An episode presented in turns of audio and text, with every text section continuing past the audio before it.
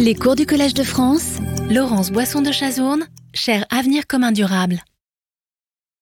Mesdames et messieurs, c'est un plaisir de vous retrouver aujourd'hui pour parler, pour continuer à explorer le droit international applicable aux ressources en eau. Aujourd'hui, nous allons parler des dimensions individuelles et collectives de l'accès à l'eau.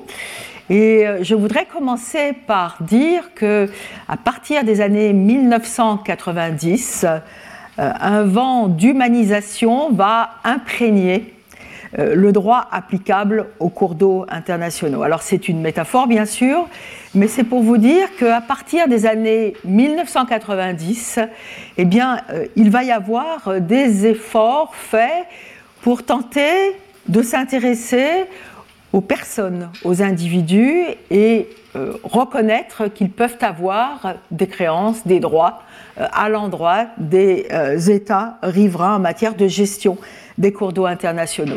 Alors ce vent d'humanisation, eh bien, va se manifester, comme nous allons le voir, à la fois dans le contexte des règles traditionnelles applicables aux ressources en eau partagées, mais il va aussi trouver place dans le domaine des droits de l'homme. Et donc on parlera aussi de la question des droits de l'homme et de la relation avec la gestion des eaux en droit international. Alors vous vous en souvenez, dans les deux derniers cours, j'ai beaucoup parlé de relations interétatiques. J'ai très peu parlé des populations, des droits des populations ou des droits qu'un individu pouvait avoir à l'égard de l'État dont il relève en matière de gestion des ressources en eau. Et c'est ça en fait ce vent d'humanisation, c'est que le curseur va se déplacer vers les intérêts des individus et ce que peuvent faire les individus, ce qu'ils peuvent demander. Alors je donnerai déjà des indications aujourd'hui, mais la semaine prochaine, quand on parlera de la protection de l'environnement, eh bien vous verrez que en droit de l'environnement, beaucoup est placé sur l'accès à l'information pour les populations locales, la participation à au processus de décision, et donc les mouvements, si j'allais pouvoir dire, d'humanisation et de protection de l'environnement, amènent dans leur sillage une nouvelle façon de regarder, de s'intéresser à la gestion des ressources naturelles, notamment des ressources naturelles transfrontières. Alors j'ai dénommé ce cours « Dimension individuelle et collective » parce que c'est à la fois l'individu, la personne humaine, qui va pouvoir revendiquer certains droits, mais c'est aussi des groupes de populations. On parlera par exemple des populations autochtones aujourd'hui, mais les populations autochtones ont un intérêt significatif à une bonne gestion des ressources en eau, minorités nationales, groupes de population locale. Alors le plan de ce cours, il sera en plusieurs parties. Je rappellerai quelques éléments dont nous avons discuté la semaine dernière en droit des cours d'eau internationaux pour souligner l'évolution qui se produit. Ensuite, je parlerai de l'émergence, de la reconnaissance du droit à l'eau. Vous verrez que je les dénomme indifféremment, droit à l'eau ou droit à l'eau et à l'assainissement, et je vous expliquerai cela. Et puis, on s'interrogera sur le contenu de ce droit à l'eau, ce que cela signifie, les problèmes qui peuvent apparaître. Et ensuite, en conclusion, ce qui ouvrira pour la séance suivante, je vous montrerai les interfaces entre l'accès à l'eau et le respect des autres droits de l'homme, comme le droit à la santé. Alors, tout d'abord, venons-en aux besoins humains et le droit des cours d'eau internationaux. Donc, avec cela, je vous ramène au droit des ressources en eau partagées, les cours d'eau flammes internationaux ou les aquifères. Et dans ce contexte, vous vous rappelez qu'il y a ces deux grands principes dont nous avons parlé, le principe de l'utilisation équitable et raisonnable et le principe de ne pas causer de dommages significatifs. Alors, pour ce qui est du principe de l'utilisation équitable et raisonnable, vous vous rappelez qu'il y a des facteurs à prendre en considération pour décider ce qui serait équitable et raisonnable entre les États riverains. Parmi ces facteurs, il y a les besoins sociaux. Donc on pourrait se dire, bien déjà, les besoins humains sont prises en compte, puisque cela fait partie des critères. Mais ça fait partie des critères, mais il n'y a pas de primauté pour les besoins sociaux dans le droit traditionnel. Et vous vous rappelez que nous avions vu, c'était vraiment à titre de rappel, qu'en fait va émerger une priorité pour les besoins humains essentiels, les besoins personnels ou les besoins domestiques. C'est comme ça que je les qualifie, je vous donnerai la définition par la suite, mais c'est vraiment de vivre dans la dignité humaine dans son foyer. C'est ça, en fait, hein, le droit à l'eau. Et dans ce contexte, on voit que la Convention de 1997 des Nations Unies, qui a codifié de larges pans du droit applicable aux cours d'eau internationaux, reconnaît qu'en termes de conflit, s'il y a un conflit d'utilisation, les besoins essentiels humains doivent avoir primauté. Et moi, je vous ai déjà dit, ça va être un lien avec le cours d'aujourd'hui, que besoins humains essentiels, vitaux, eh bien, à l'heure actuelle, avec l'interprétation, c'est analysé comme l'émergence, la reconnaissance du droit à l'eau en matière de conflit d'utilisation. Les besoins élémentaires des individus devraient toujours avoir priorité.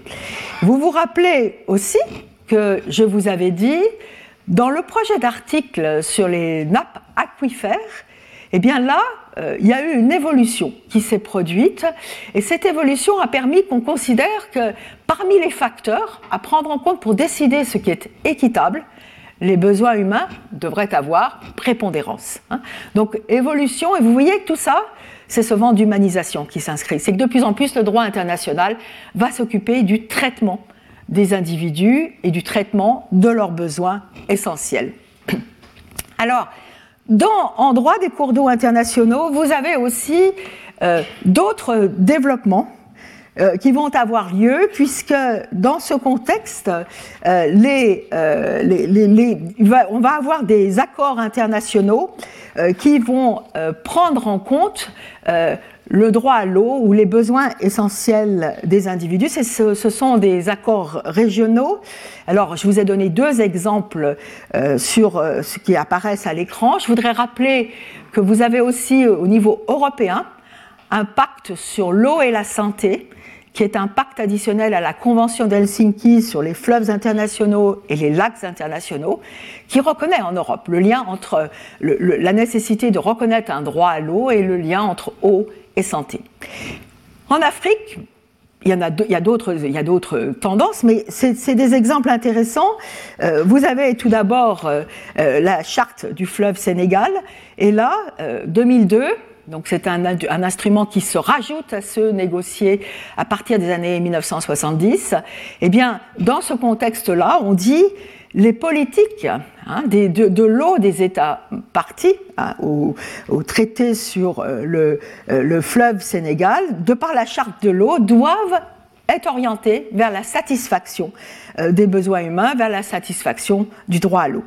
Et la charte du bassin du Niger est encore plus explicite, puisqu'elle reconnaît, elle dit, il y a un droit de l'eau, il y a un droit fondamental à un approvisionnement suffisant, etc. Et donc dans ce contexte, vous allez me dire, mais finalement c'est peut-être pas très différent de ce que vous nous avez dit, et moi je vais vous dire que si, parce que finalement reconnaître un droit, c'est donner la possibilité à un individu ou à un groupe de personnes de pouvoir mettre en question, de pouvoir dire, de pouvoir questionner la responsabilité de l'État, de la juridiction de laquelle il relève. Et donc, c'est de dire à un État, eh bien, tu ne fais pas ce que tu devrais faire par rapport à la gestion de l'eau et aux principes de gestion de l'eau.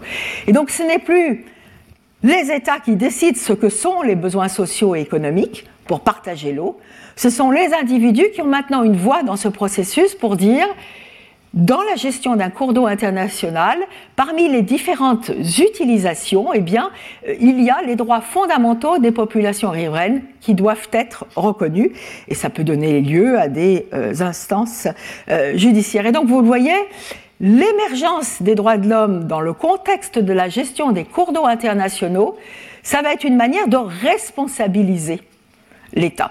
Ça va être une manière de lui demander d'être redevable de ses actions. Alors ça, c'est ce vent d'humanisation qui souffle au sein du corpus de normes applicables aux cours d'eau internationaux, hein, et aux lacs internationaux, aux aquifères transfrontières. Mais ce qui est aussi intéressant, c'est que le droit international va maintenant s'intéresser aussi à la gestion de toutes les ressources en eau. C'est-à-dire que, bien sûr, il y a les ressources en eau partagées, qui sont importantes, mais il y a aussi d'autres ressources en eau sises sur les territoires des États. Hein, vous pensez à nombre de rivières que vous connaissez dans notre beau pays, mais les nappes aquifères. Et donc, dans ce contexte, le droit international connaît une branche qui s'occupe des ressources partagées, mais il dit aussi aux États, vous devez, de manière responsable, gérer toutes les ressources en eau sur votre territoire de manière adéquate. Et vous savez qu'en France, à l'heure actuelle, il y a beaucoup de discussions sur cette gestion responsable des États par rapport aux ressources en eau sises sur leur territoire. Et alors, ça, c'est quelque chose que je tiens à souligner parce que l'émergence, la reconnaissance du droit à l'eau va s'implanter, va émerger dans un contexte où on ne fait plus la différence entre ce qui est transfrontière et ce qui n'est pas transfrontière. Toutes les ressources en eau doivent être gérées de manière responsable et on va voir l'apport des droits de l'homme dans ce contexte. Alors la reconnaissance du droit à l'eau et à l'assainissement, ou du droit à l'eau de manière plus brève, elle est portée par l'international, par les Nations unies. Les conférences des Nations unies vont très tôt parler du droit pour les populations, le droit fondamental à pouvoir satisfaire leurs besoins essentiels. Et c'est intéressant puisque la première grande conférence des Nations Unies, qui a lieu à Mar del Plata, en Argentine, en 1977, parle de ce droit à l'eau. C'est très tôt, hein. Ça ne résonne pas encore beaucoup dans les cercles diplomatiques et juridiques, mais on voit qu'il y a ce souci des besoins essentiels des individus. Et puis ensuite, le mouvement des années 90, il va être fondamental avec la préparation de la conférence de Rio sur l'environnement et le développement, on en parlera la semaine prochaine. Et donc tout cela est porteur d'un droit à l'eau. Donc vous allez me dire, mais bon, ça c'est assertif, c'est proclamatoire. Oui, c'est proclamatoire, c'est recommandatoire, c'est les Nations Unies qui disent, pour protéger les droits de l'homme, il faut que les besoins essentiels des individus soient respectés. Alors vous avez aussi quelques instruments de droits de l'homme qui proposent déjà la protection du droit à l'eau. Vous pourrez regarder la Convention internationale sur les droits de l'enfant qui a cette disposition, adoptée en 1989, ou encore la Convention sur l'élimination de toutes les formes de discrimination à l'égard des femmes, ou la Convention sur les personnes handicapées. Donc, avec cela, ce que je vous montre, c'est que, pas à pas, il y a une assertion juridique dans des conventions internationales, mais aussi proclamatoires, diplomatiques dans les cercles onusiens, pour reconnaître ce droit à l'eau. Alors, je considère que le pas vraiment franchi pour reconnaître ce droit à l'eau, c'est une observation générale du Comité sur les droits économiques, sociaux et culturels. C'est un comité international établi dans le cadre du Pacte international sur les droits économiques, sociaux et culturels. Et ce comité, notamment, peut adopter des observations générales. Ce sont des interprétations qu'il fait des droits. Et lui, ce comité, en 2002, va dire, en fait, sur la base du droit à la santé, sur la base du droit à un niveau de vie adéquat, on doit reconnaître le droit à l'eau. On ne peut pas avoir un droit à la santé si on n'a pas un minimum d'eau à disposition, on reviendra sur cela, et si on n'a pas une eau de qualité, et la même chose pour le logement, il faut qu'il y ait un accès à l'eau qui soit accessible, etc. On reparlera de ces critères. Et donc, ce comité des droits économiques, sociaux et culturels va donner la définition du droit à l'eau que vous avez à l'écran, sur laquelle je vais revenir plus tard pour vous donner des explications sur le contenu de ce droit. Ce que je trouve intéressant, c'est le premier paragraphe pour nous, hein, quand on regarde cela, puisque l'eau est une ressource naturelle limitée, hein, elle est en quantité la même depuis très longtemps, elle est essentielle à la santé, à la vie digne, hein, le lien avec la vie digne est important, le lien avec la dignité humaine. Et ça, c'est quelque chose qui va être récurrent, c'est de dire, il ne peut pas y avoir de vie, de vie digne sans accès à l'eau, dans certaines conditions, telles que formulées dans la définition donnée par le Comité sur les droits économiques, sociaux et culturels. Alors, vous le voyez, première définition, je reviendrai sur les termes de cette définition un peu plus tard, mais cette définition, elle va marquer de son empreinte le mouvement de reconnaissance du droit à l'eau, hein, puisque c'est finalement cette définition que l'on a à l'heure actuelle quand on tente de définir ce qu'est le droit à l'eau.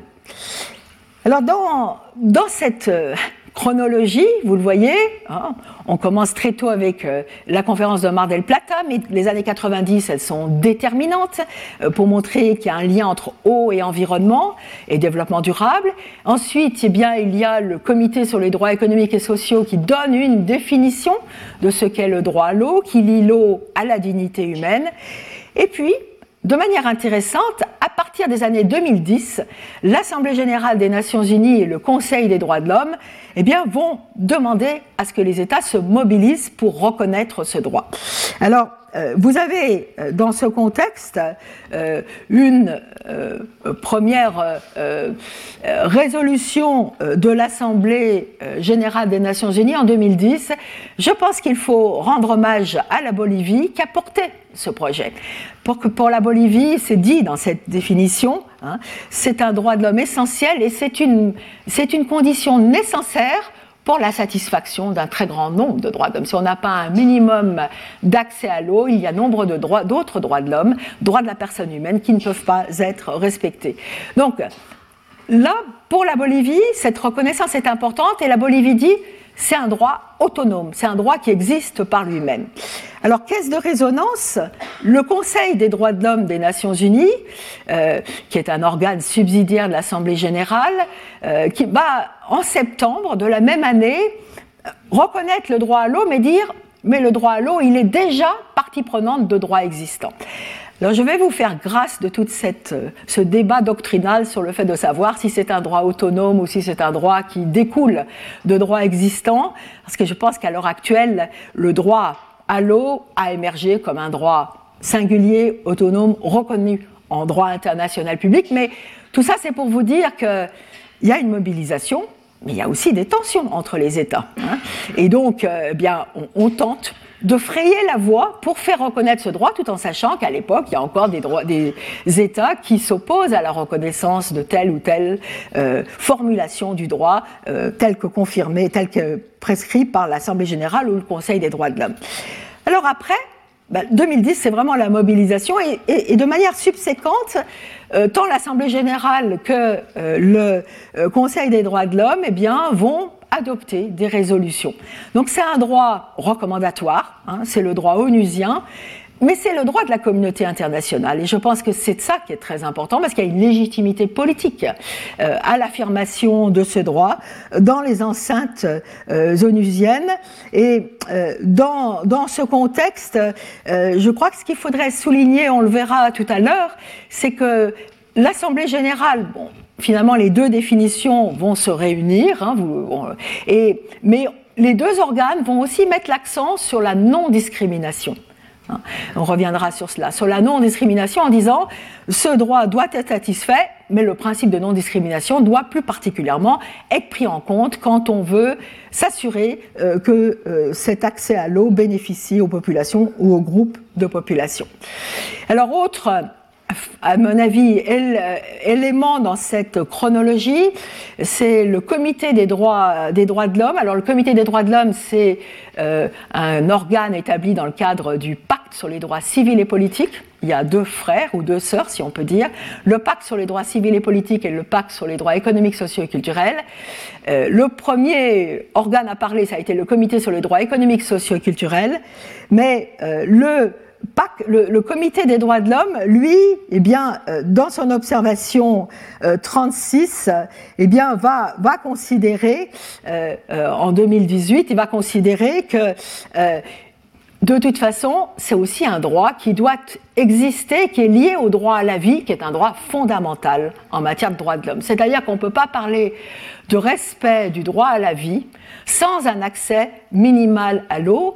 Et le Comité des droits de l'homme dit « La fourniture des biens et services essentiels, y compris l'eau et l'assainissement, font partie des mesures requises pour assurer les conditions adéquates afin de protéger le droit à la vie et d'avoir une vie digne. » Alors vous le voyez, voilà, la montée en puissance de l'émergence de ce droit, et je pense de la reconnaissance juridique de ce droit. Ce qui est intéressant, c'est de voir qu'il y a une caisse, si on peut dire, de résonance au plan régional, puisqu'en Afrique, la Commission africaine des droits de l'homme et des peuples va adopter des lignes directrices sur l'accès à l'eau, la reconnaissance du droit à l'eau, qu'au niveau interaméricain, les États vont adopter en 2013 deux conventions internationales sur l'élimination de la discrimination qui font une place à l'accès à l'eau. Et donc, vous le voyez, petit à petit, on assied l'existence politique et juridique de ce droit à l'eau. Alors, dans la chronologie, il y a aussi un moment qui est très important, qui est l'adoption par l'Assemblée générale des Nations unies de l'agenda 2030 de l'ONU sur le développement durable. C'est un agenda par lequel les États membres des Nations unies vont souscrire à des objectifs de développement, ce qu'on appelle les ODD, dont vous avez peut-être entendu parler. Et parmi ces objectifs de développement durable à satisfaire en 2030, donc ils se sont donné un échéancier, vous avez l'objectif de développement durable 6 qui dit qu'il faut qu'il prévoit l'accès universel et équitable à l'eau potable à un prix abordable pour tous, qui doit être réalisé en 2030. Donc vous avez aussi cette mobilisation politique en termes de développement, de politique de développement durable qui dit... Il ne peut pas y avoir de développement durable sans un accès à l'eau dans des conditions minimales pour satisfaire les besoins essentiels. Et là, moi, j'attache beaucoup d'importance à l'agenda 2030 parce qu'il est fait, il y a une cible, la date, et puis il y a des indicateurs, il y a des objectifs, et donc on va pouvoir mesurer la réalisation de ce droits de l'homme. Ce qui est important, c'est que l'ODD 6, finalement, il est formulé en prenant en compte les instruments dont je vous ai mentionné. C'est qu'il est formulé en prenant en compte la définition du Comité sur les droits économiques, sociaux et culturels, du droit à l'eau, reprise par l'Assemblée générale, par le Conseil des droits de l'homme. Et donc, c'est un objectif politique, mais qui est fait de textures juridiques, reconnus, formés par du matériau juridique qui sont les conventions et les différentes résolutions de l'Assemblée générale et du Conseil des droits de l'homme. Alors là, c'est l'agenda 2030 des Nations Unies. C'est un moment très important. D'abord, il est adopté par tous les États, sans aucune dissension. C'est en 2015 et c'est un programme pour tous. C'est un programme pour tous, doivent parvenir à cet objectif. Alors là, la satisfaction de cet objectif, elle peut-être décevoir certains. Il y a des progrès qui ont été réalisés, et vous regarderez les sites qui concernent la satisfaction de l'ODD 6, vous verrez qu'il y a une reconnaissance de progrès qui ont été faits, donc ça c'est à mon avis un élément d'optimisme, de mobilisation pour continuer, mais il y a encore des défis, et ce qui est intéressant, et je pense que ça c'est ce que nous devons aussi nous rappeler, nous tous, c'est que c'est dans toutes les régions du monde qu'il y a des efforts à faire pour parvenir à l'accès à l'eau pour tous en 2030. C'est-à-dire qu'aucune région n'est épargnée par cet effort. Et dans nos sociétés, il y a encore des segments de la population qui n'ont pas un accès à l'eau tel que défini par le droit à l'eau reconnu en termes onusiens. Alors donc, des efforts, des nécessités, nous sommes en 2022 et l'année cible c'est 2030, et donc il y a aussi un appel aux États à mettre de côté des fonds substantiels pour développer des politiques publiques de l'eau. Donc il y a cette nécessité pour les États de donner une priorité à l'eau, et ça, les ODD, c'est ça, c'est d'établir des priorités dans les politiques publiques de développement et de protection de l'environnement. Voilà, alors là, c'était tout ce cheminement sur la reconnaissance du droit à l'eau. Alors maintenant, nous allons nous interroger sur, mais qu'est-ce que c'est le droit à l'eau, hein ? Comment on va le définir ? Et ce que je vais vous donner certains éléments, et puis après quelques réflexions sur ce qu'on dénomme le droit à l'eau. Alors tout d'abord, pour revenir, on va prendre pour matrice la définition du Comité sur les droits économiques, sociaux et culturels. Et donc, on va revenir à la définition que vous connaissez. Et je vais vous dire tout de suite que c'est un droit qui est composite par nature. Droit composite parce qu'il y a différents éléments qui le définissent.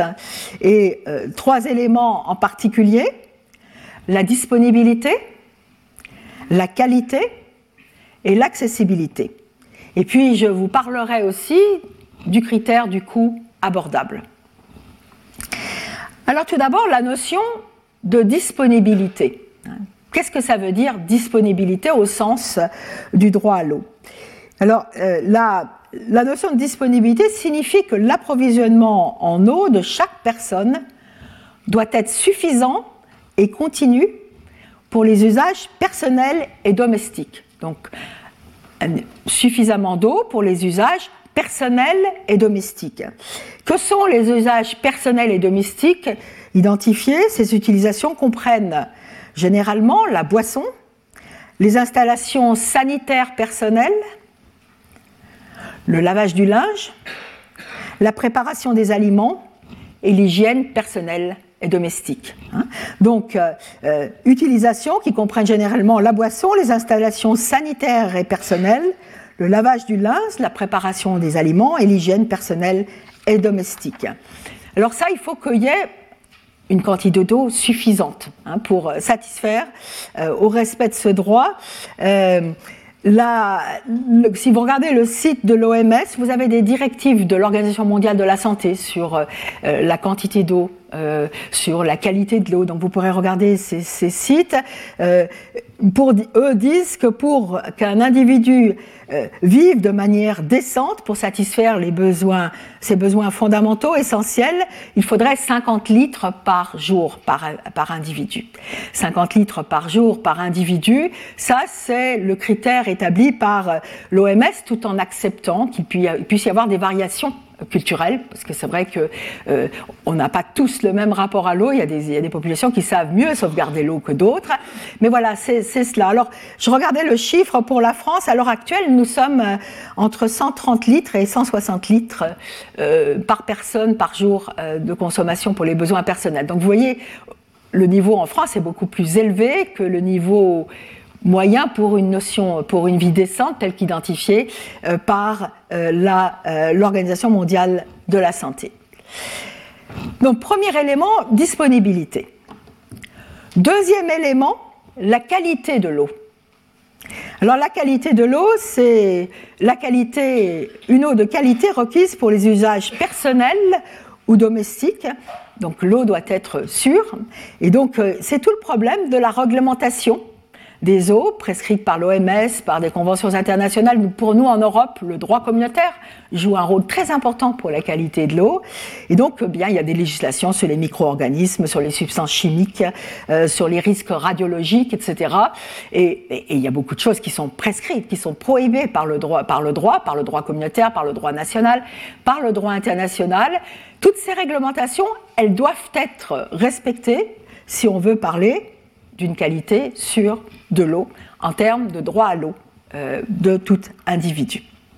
Donc ça, c'est la deuxième composante. Le troisième élément, c'est l'accessibilité. Troisième élément, c'est l'accessibilité. Alors, la définition généralement qui est donnée, c'est que l'accessibilité physique signifie que chacun a le droit à un service d'eau physiquement accessible à l'intérieur ou à proximité immédiate du foyer. Nous le savons, tous les foyers ne sont pas desservis par des installations d'eau. Et donc, proximité, il va falloir qu'il y ait une proximité, et il y a un élargissement en disant, mais finalement, ça peut être à proximité du foyer, de l'établissement d'enseignement, du lieu de travail ou de l'établissement de santé. Mais il faut que l'individu puisse avoir un accès à l'eau de manière rapprochée. Alors, reprenons des lignes directrices de l'OMS. L'OMS dit la source d'eau doit se trouver à moins de 1000 mètres du domicile et le temps de collecte ne doit pas dépasser 30 minutes. Voilà. Alors, vous connaissez beaucoup de situations dans le monde où le temps de collecte prend beaucoup plus de temps et il est situé beaucoup plus loin que ce qui est indiqué par les normes, les bonnes pratiques de l'OMS. L'accessibilité, donc, c'est ça, c'est ce caractère rapproché de la source d'eau. L'accessibilité, c'est aussi la non-discrimination. C'est de dire que les installations et services d'approvisionnement en eau doivent être accessibles à tous, y compris les segments les plus vulnérables ou marginalisés de la population, en droit ou en fait, et qu'il doit y avoir aucune discrimination fondée sur un des motifs qui est interdit par le droit national et le droit international. Alors, nous pouvons penser à des camps de transit pour de nombreuses personnes en France, où l'accès à l'eau doit être garanti pour ces populations. Mais vous pouvez aussi penser à tout le problème des déplacés dans de nombreux pays. Voilà, ça, ce sont des exemples où le droit trouve application. L'État qui a compétence, qui est souverain, doit assurer qu'il y a un minimum d'eau à destination de ces populations. Autre composante de l'accessibilité, c'est le droit pour nous tous de rechercher, de recevoir et de diffuser des informations sur les questions relatives à l'eau. Donc l'accessibilité, c'est aussi pour nous le droit d'être informé. Le droit d'être informé sur les sources d'eau, la quantité, la manière de gérer l'eau et les informations relatives à la fourniture de l'eau pour les besoins essentiels. Voilà, alors ça, ce sont les trois composantes du droit à l'eau définies au plan international. Alors maintenant, quelques remarques sur, vous le voyez, c'est intéressant, dans la définition, il est dit « Le droit à l'eau consiste en un approvisionnement suffisant, physiquement accessible et à un coût abordable d'une eau salubre et de qualité acceptable pour les usages personnels et domestiques de chacun ». Donc il y a cette notion de coût abordable. Donc il y a une notion économique, parce que finalement la définition entérine le fait qu'il puisse y avoir un coût en matière d'accès à l'eau pour les besoins personnels et domestiques. Et là, ce qui est intéressant pour nous, c'est que cette notion de coût, elle est liée aussi à la notion de profit, fait par ceux qui fournissent cette ressource en eau. Et vous le savez, ces notions de coût, de profit, elles sont source de tension. Elles sont source de tension, là aussi, dans toutes les régions du monde. Et vous avez en France, par exemple, tout le débat sur la municipalisation de l'approvisionnement en eau. Ça s'inscrit dans ce contexte. C'est bien sûr pour satisfaire les trois autres critères, mais c'est aussi qu'est-ce que c'est qu'un coût abordable en matière d'accès à l'eau. Et là, dans ce débat, vous avez une discussion sur le fait de dire qu'il faudrait que ce soit que les autorités publiques, que l'État qui fournissent l'eau, qui soient en charge de la fourniture de l'eau. Ça, c'est des tenants d'une certaine position. Vous avez d'autres, et donc les tenants de cette position disent on ne peut pas faire confiance au privé en matière d'approvisionnement en eau pour les besoins essentiels et domestiques. C'est une position. Vous avez une autre position qui dit public, privé. mais des obligations qui doivent être respectées. Et donc, dans ce contexte-là, vous le savez, il y a des contrats de concession qui ont été conclus par les autorités publiques avec des représentants du secteur privé en matière d'approvisionnement en eau. Et donc, là aussi, il peut y avoir, ça existe, ce que j'appellerais ce partenariat public-privé où des concessions sont octroyées. Alors, le problème des concessions, je pense que ça, c'est aussi une des raisons, des sources de tension, c'est que bien souvent, il y a un aspect de confidentialité. C'est que les gens n'ont pas accès à l'information sur le contenu de ces contrats de concession, sur les notions d'évolution de ces contrats de concession. Et ça a pu favoriser des discussions et des positions assez radicales pour ou contre un type ou non d'approvisionnement en eau. Donc la transparence, et on le verra aussi avec la protection de l'environnement, elle apparaît comme un critère aussi très important quand on va parler de l'accès à l'eau. C'est-à-dire qu'on doit savoir. La grande question, savoir quoi ? Et c'est ça, à mon avis, où il y a encore beaucoup de travail à faire, c'est quel type de transparence pour les usagers en matière d'organisation du service d'approvisionnement.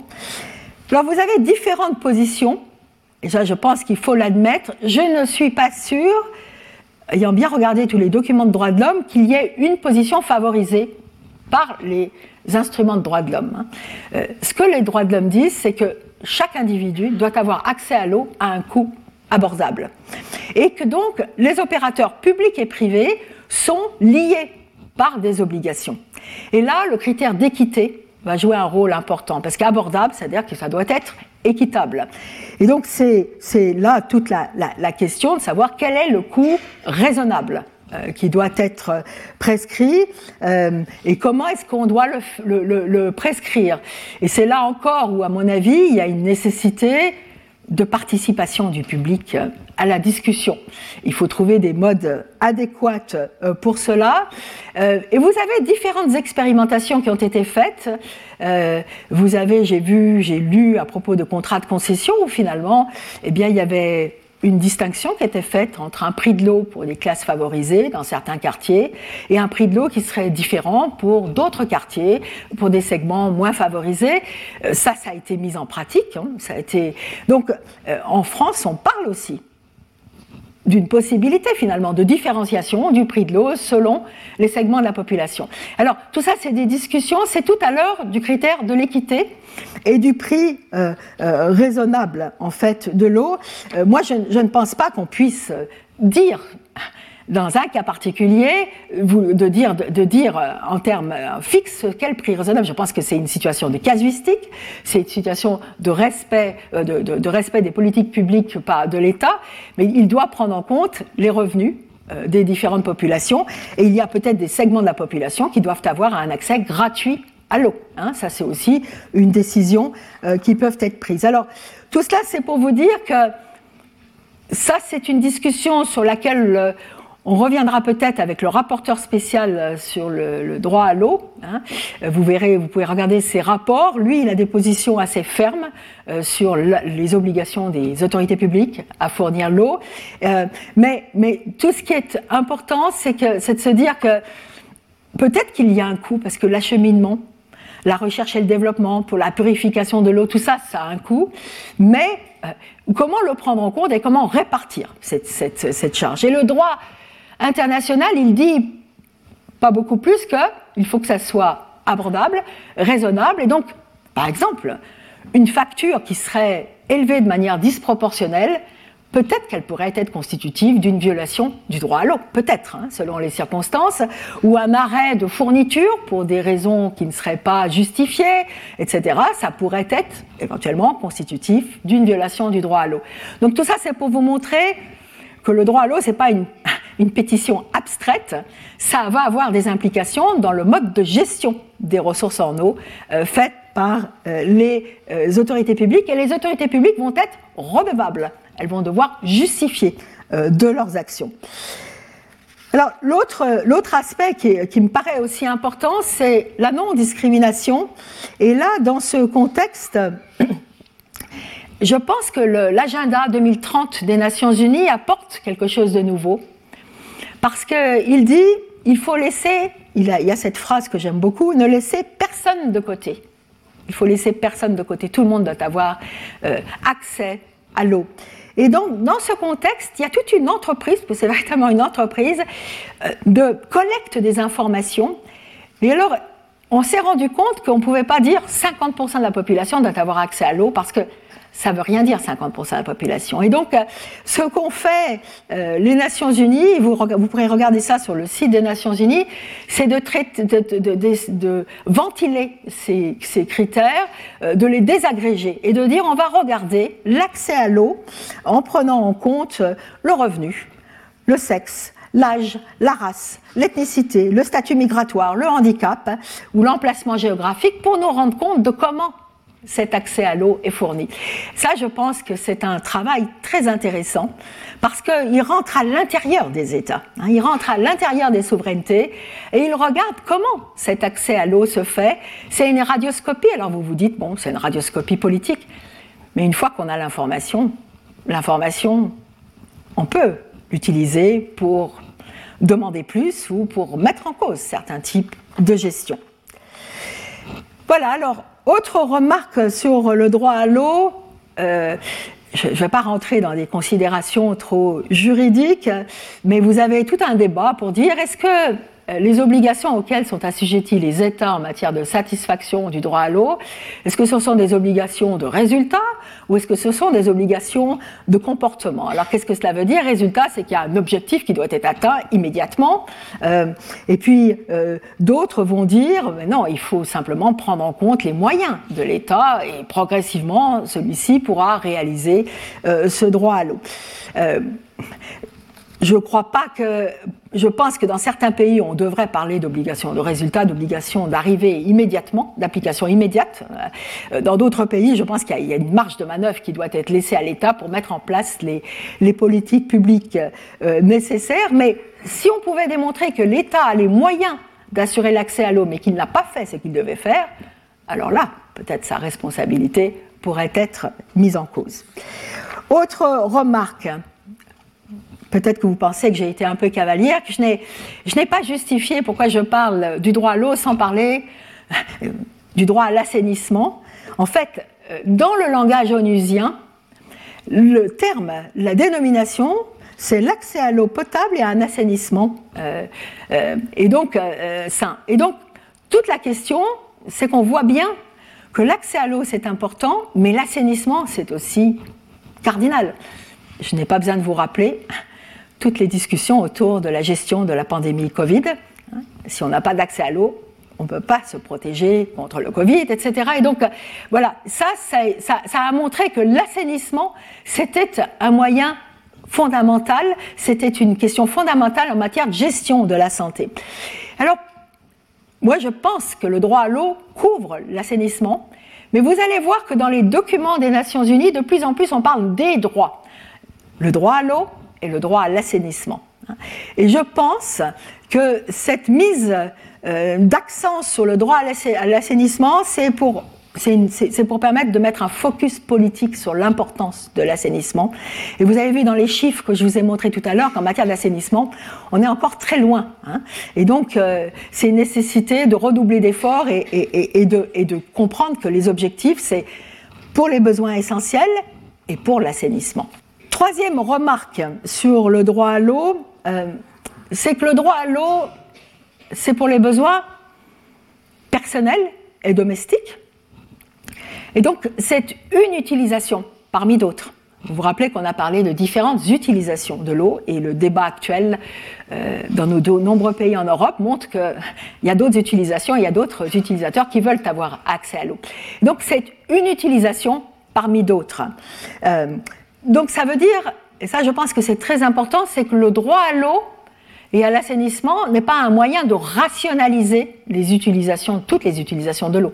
C'est simplement un moyen de faire reconnaître qu'il y a une utilisation en particulier qui doit avoir un statut particulier, primordial, puisque c'est un droit fondamental de l'être humain. Alors maintenant, il y aurait un besoin de rationaliser les utilisations de l'eau, Et ça ne se fera pas par ce véhicule, il faut trouver d'autres moyens. Et si vous regardez, par exemple, le travail aux Nations unies sur le droit à l'alimentation, vous verrez aussi que là aussi, avec le droit à l'alimentation, on tente de voir comment est-ce qu'on pourrait mieux utiliser l'eau afin de production agricole. Mais tout ça, c'est pour vous dire que tous ces droits vont cohabiter les uns avec les autres et que le droit à l'eau, c'est un des éléments de la politique publique d'un État ou de la politique publique internationale. Voilà, alors... La question maintenant qui doit nous venir à l'esprit, c'est, voilà, nous avons un droit à l'eau et à l'assainissement. Moi, je considère qu'il est inscrit en termes juridiques, que tout individu doit pouvoir s'en prévaloir. Maintenant, il y a toute la question pour les droits de l'homme de l'effectivité, c'est-à-dire comment mettre en œuvre ce droit. Hein. Alors moi, je vais vous parler en termes internationaux, mais il y a aussi les moyens nationaux qui sont cruciaux pour mettre en œuvre le respect des droits de la personne humaine. Alors dans ce contexte, ce qui est intéressant, c'est de voir ce qu'on a comme moyen institutionnel en droit international, hein, moyen institutionnel, et dans ce contexte, ce qui est intéressant de voir, c'est que le Conseil des droits de l'homme, a dit, si on reconnaît ce droit, il faut qu'il y ait maintenant un expert qui définisse et qui observe ce qui se passe en matière d'accès à l'eau. Et donc, à partir de 2008, le Conseil des droits de l'homme a nommé un expert international, et puis en 2011, le Conseil des droits de l'homme a décidé que ça devrait être un rapporteur spécial du Conseil des droits de l'homme qui parle du droit à l'eau et qui donne une explication de son contenu, qui aille faire des missions dans les différents pays. Et donc, il y a des rapports de mission sur la situation de l'accès à l'eau dans différents pays. Et j'espère très sincèrement que nous pourrons avoir le plaisir de discuter en visio avec le rapporteur spécial actuel, Pedro Arroyo, le 10 février.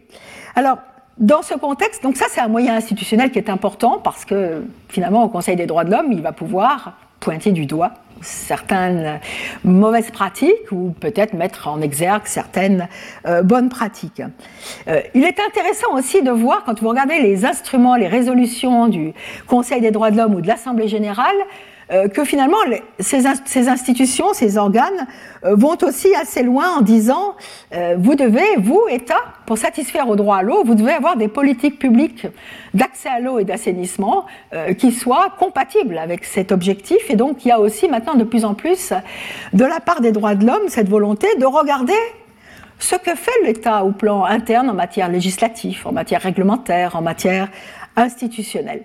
Donc ça, ce sont les moyens institutionnels à disposition pour tenter de faire respecter de manière effective le droit à l'eau.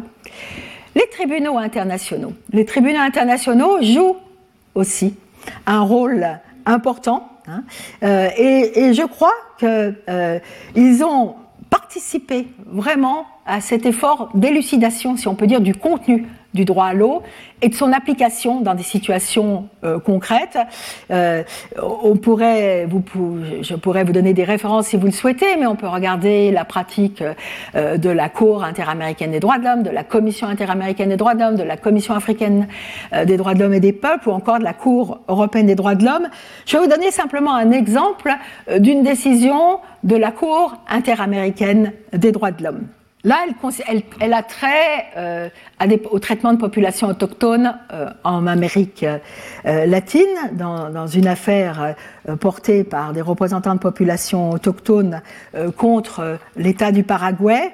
Et je trouve aussi très intéressant, alors c'est un accès collectif à l'eau, hein, et donc dans ce contexte, la Cour interaméricaine des droits de l'homme a pris en compte le statut particulier des populations autochtones et leur rapport particulier au territoire et aux ressources naturelles. Et la Cour interaméricaine dit, non seulement parce que celles-ci constituent leurs principaux moyens de subsistance, mais aussi parce qu'elles font partie intégrante de leur cosmologie, de leur spiritualité et par conséquent de leur identité culturelle. Et ça, c'est le droit international le reconnaît, c'est le lien à la terre, le lien aux ressources naturelles, c'est un moyen de survie pour les populations autochtones et pour des minorités nationales. Et dans ce contexte, eh bien, la Cour interaméricaine des droits de l'homme a considéré que le Paraguay n'avait pas fait ce qu'il devait faire. Il estime que les mesures prises par l'État n'ont pas été suffisantes pour fournir aux membres de la communauté une eau en quantité suffisante et de qualité adéquate, ce qui les a exposés à des risques et à des maladies. Donc, c'est un exemple parmi d'autres, mais vous le voyez, dans un cas particulier, la Cour interaméricaine a montré ce que pouvait être le problème du non-respect de l'accès à l'eau, et en particulier en relation avec les populations, le traitement des populations autochtones.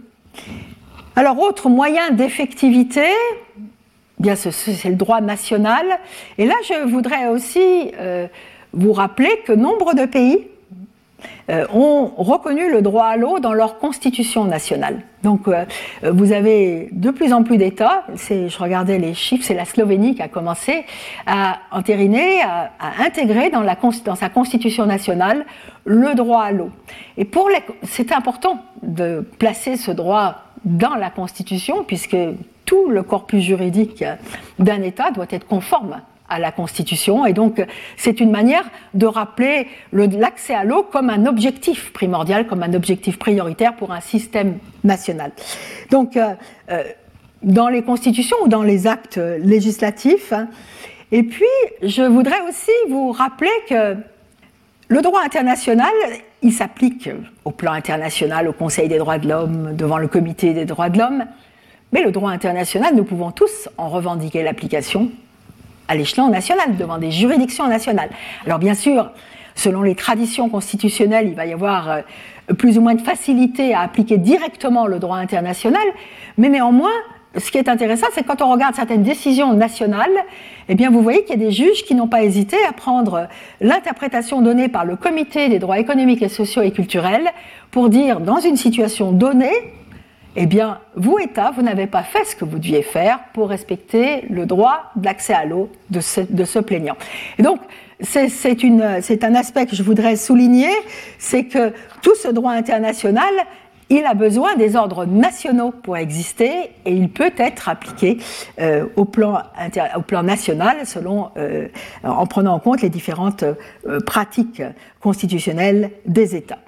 Voilà, alors donc avec cela, vous le voyez, on a pu voir qu'il y a eu émergence de ce droit, c'est assez récent finalement, et puis qu'il y a eu une mobilisation forte, tant au plan universel, au sein des Nations unies, qu'au plan régional. Et donc ça, c'est un aspect qui est important pour voir que quand la communauté internationale considère qu'il y a une priorité, eh bien elle peut asseoir cette priorité. Et la question qui vient maintenant, c'était de se dire, l'effectivité, comment le mettre en œuvre, différents moyens pour mettre en œuvre cet accès à l'eau. Alors, dernière partie de ce cours, c'est de se dire, finalement, l'accès à l'eau, le droit à l'eau, ne peuvent-ils bénéficier du respect d'autres droits de la personne humaine? C'est-à-dire, est-ce qu'on a besoin de parler du droit à l'eau? Est-ce qu'on ne pourrait pas dire que, par l'entremise d'autres droits de l'homme, on pourrait garantir l'accès à l'eau aux personnes humaines? Et dans ce contexte, vous connaissez pour certains cette image, mais c'est intéressant, c'est de voir qu'il y a des interfaces multiples. Il y a des interfaces multiples. Si on regarde la jurisprudence des organes de droits de l'homme, on voit qu'en fait, il y a eu des interfaces multiples où, en parlant d'un certain droit, on a parlé de l'accès à l'eau, et donc l'accès à l'eau peut être garanti, c'est ce que je voudrais vous dire maintenant, l'accès à l'eau peut être garanti par le respect d'autres droits de la personne humaine. Alors, je ne vais pas pouvoir passer en revue tout, je vais simplement vous donner deux exemples, et puis nous pourrons continuer la discussion ensuite la semaine prochaine. Tout d'abord, la relation de l'accès à l'eau et la santé. Relation de l'accès à l'eau et de la santé. Et là, je redis ce que j'ai dit tout à l'heure, c'est que pour protéger la santé, il y a une nécessité d'avoir accès à l'eau de manière minimale pour satisfaire les besoins essentiels. Donc, on ne peut pas protéger la santé sans un accès à l'eau. Donc ça, c'est le premier élément que je voudrais souligner. Et si vous regardez les rapports, l'Organisation mondiale de la santé a fait des rapports très intéressants sur l'accès à l'eau, et je vous encourage à regarder ces rapports. Alors les chiffres, ils vaillent toujours ce que... Mais on dit que dans les pays en développement, la moitié de la population souffre de problèmes de santé causés par une eau et un assainissement de mauvaise qualité. Moitié de la population. Dans les pays développés, les groupes marginalisés souffrent de problèmes de santé liés à l'eau. Donc, dans nos pays, il y a aussi des problèmes de santé liés à l'eau du fait d'un mauvais accès à l'eau, d'un accès à l'eau, une eau de mauvaise qualité. Donc, toujours, pour moi, ça, c'est une chose qui m'est très chère, c'est qu'on est tous obligés de poursuivre le même objectif, parce qu'on a tous des efforts à faire pour arriver à un accès à l'eau suffisant, selon les termes de la définition. Alors, autre élément, et j'en ai déjà parlé tout à l'heure, c'est que l'OMS dit, de toute façon, il faut une quantité minimale d'eau. Je vous ai parlé de cela tout à l'heure. Et puis, l'OMS a aussi des lignes directrices sur la qualité de l'eau. Et c'est aussi assez intéressant de regarder les critères qui sont posés. Et donc, tout ça, c'est pour vous montrer, et c'est ce que je souhaite faire maintenant, c'est de vous montrer les rapports entre santé et eau. Et ce n'est pas que les institutions des droits de l'homme qui vont s'intéresser à l'accès à l'eau, c'est aussi les autres institutions internationales, notamment l'Organisation mondiale de la santé. En Europe, l'Union européenne fait énormément aussi pour les questions de qualité d'eau, santé. Donc, il faut regarder aussi l'action d'autres institutions. Et vous avez eu des cas portés devant des institutions de droits de l'homme. Je pense l'affaire dont on a parlé, l'affaire contre le Paraguay, Cour européenne, où là, la Cour européenne, vous pourrez regarder cette affaire, mais c'est pas la Cour européenne, c'est la Cour interaméricaine des droits de l'homme, a considéré que la santé des populations autochtones n'avait pas été garantie, n'avait pas été préservée. Il y a aussi eu une affaire portée devant la Commission africaine des droits de l'homme contre le Soudan, par une organisation au Soudan. Alors c'était pendant la période du Darfour, donc conflit armé. Et dans ce contexte, la Commission africaine des droits de l'homme a considéré que la santé incluait l'accès à l'eau. Elle s'est appuyée sur les observations du Comité sur les droits économiques, sociaux et culturels, pas simplement celles sur le droit à l'eau, mais aussi celles sur le droit à la santé. Et elle a considéré que, en temps de conflit armé comme en temps de paix, l'accès à l'eau devait être satisfait pour qu'il y ait santé, protection de la santé. Et elle a aussi dit quelque chose qui est très intéressant et important pour nous, c'est de dire, quand un État assure le respect du droit à la santé, il doit faire en sorte que lui-même se comporte comme il devrait se comporter, mais qu'il s'assure que les tiers se comportent comme ils devraient se comporter. Et les tiers, en l'espèce, dans l'affaire Soudan, contre le Soudan, c'était des groupes armés qui étaient en cause. Mais nous pouvons reprendre cette idée et nous dire, l'État, même s'il y a des services d'approvisionnement qui sont privés, doit s'assurer que toutes les composantes, toutes les entités qui ont des responsabilités se conforment par rapport à se comportent en phase avec les prescriptions des droits de l'homme. Alors, dans le contexte européen, je vous l'ai dit, nous avons le protocole sur le droit, sur l'eau et la santé, et là aussi, vous avez des développements très intéressants sur les liens entre santé et accès à l'eau. Alors, dernier exemple d'interface, et ce qui nous permettra d'ouvrir la séance de la semaine prochaine, c'est accès à l'eau et protection de l'environnement. Accès à l'eau et protection de l'environnement. Et là, nous allons voir que sans une protection adéquate de l'environnement, nous ne pouvons pas avoir une gestion adéquate des ressources en eau, et qu'une bonne protection de l'environnement peut permettre un meilleur accès à l'eau. Alors les exemples souvent qui sont donnés, dont on reparlera, c'est le traitement des zones humides. le traitement des zones humides. Les zones humides jouent un rôle très important en termes de filtration. Et donc, vous avez quand même certains segments de la population qui ont un accès à l'eau de qualité grâce au bon fonctionnement de zones humides. Tout ça, c'est pour vous montrer qu'une bonne protection de l'environnement peut contribuer à un meilleur accès à l'eau.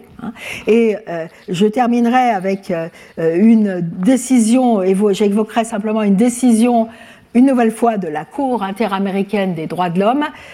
S'agissant de populations autochtones, il y a beaucoup d'affaires traitant des droits fondamentaux de populations autochtones. Cette fois-ci, c'est une affaire contre l'Argentine, c'est une affaire récente.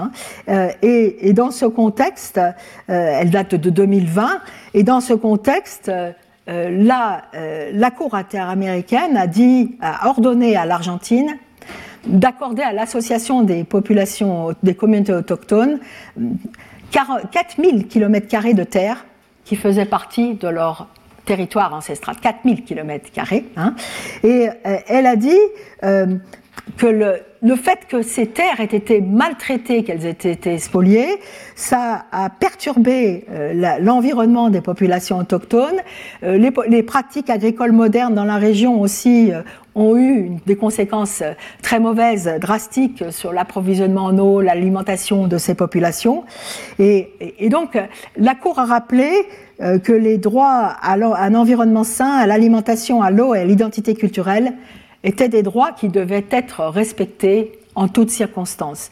Et écho au plan universel, c'était une quête qui a été menée par de nombreuses organisations non gouvernementales, mais finalement il y a eu cette doléance portée depuis de nombreuses années, un peu comme le droit à l'eau, pour dire il faut... Tout individu, toute personne a droit à la protection, à un environnement, estimant qu'un environnement propre, sain et durable est essentiel à la jouissance de tous les droits de l'homme. Et donc, il y a aussi, par le Conseil des droits de l'homme, il y a une pétition, il y a une formulation beaucoup plus directe en disant qu'il y a un droit de l'être humain à un environnement sain. Et alors, je voulais vous le montrer, puisque environnement sain, eh bien, ça va inclure qu'il y aura une nécessité de mieux protéger les ressources en eau, puisqu'on protège mieux l'environnement et donc on peut permettre un meilleur accès à l'eau. Et tout ça, c'est pour vous montrer, pour commencer à élaborer sur le lien intrinsèque entre gestion des ressources en eau et protection adéquate de l'environnement. Voilà, je vous remercie. Retrouvez tous les contenus du Collège de France sur www.college-2-france.fr.